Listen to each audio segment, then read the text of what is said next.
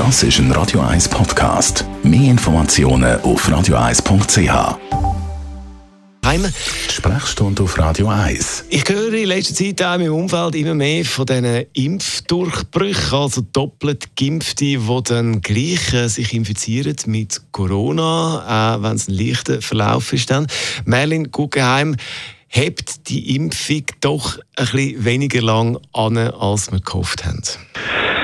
Also wir sehen jetzt äh, ein bisschen mehr bei Pfizer als bei Moderna, dass etwa nach einem halben Jahr nach der zweiten Impfung ähm, der Impfschutz abnimmt. Und das bedeutet, dass wir häufiger Impfdurchbrüche sehen, die verlaufen bei den sage jetzt mal, junge Menschen eher harmlos mit milden Erkrankungen, aber so bei den Gruppen über 50, mindestens über 65, da die internationalen Daten ein bisschen differieren, sieht man zum Teil auch schwere Verläufe. Also kann man dann sagen, auch der Schutz vor einem schweren Verlauf geht irgendwann zurück? Also wenn man keine Risikoperson ist, wo aufgrund von, aufgrund von sage jetzt, Grundsätze oder Grunderkrankungen nicht eine wahnsinnig gute Immunantwort hat.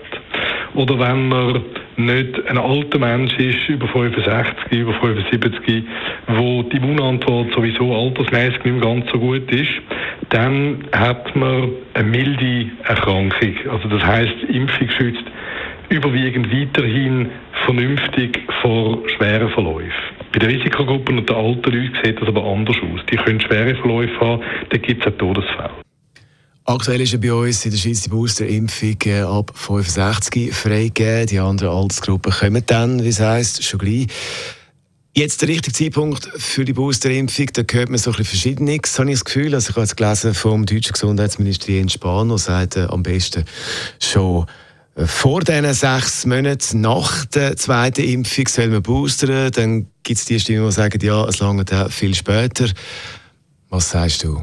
Ja, wissen wir wahrscheinlich wie viele andere Sachen rund um Corona im Detail erst in einigen Jahren, wenn wir genug Daten und einen genug langen Blick zurück haben. Im Moment würde ich sagen, dass sechs Monate eine vernünftige Frist ist.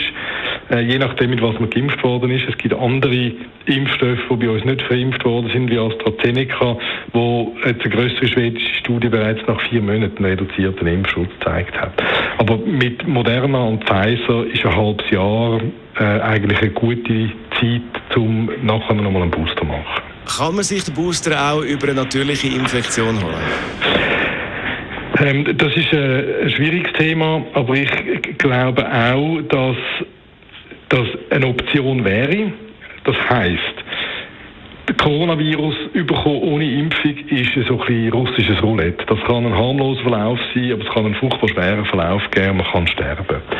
Wenn man geimpft worden ist doppelt, dann hat man eine höhere Wahrscheinlichkeit, dass ein Impfdurchbruch, also wenn man trotz den beiden Impfungen sich Corona zuzieht, dass ein Impfdurchbruch mit einem milden Krankheitsverlauf einhergeht. Und dann wissen wir, dass der Schutz von der Krankheit auf dieser Basis eigentlich die bessere Immunantwort macht als ein Booster. Das ist jetzt nichts, was man forcieren soll, aber wenn jemand nach zwei Impfungen einen Impfdurchbruch hat, dann hat er einen vernünftigeren Schutz als mit dem Booster. Unser Radio 1 als Merlin Guggenheim ist das zum Thema Booster zum Nachlesen als Podcast auf Radio 1. Das ist ein Radio 1 Podcast. Mehr Informationen auf radio1.ch.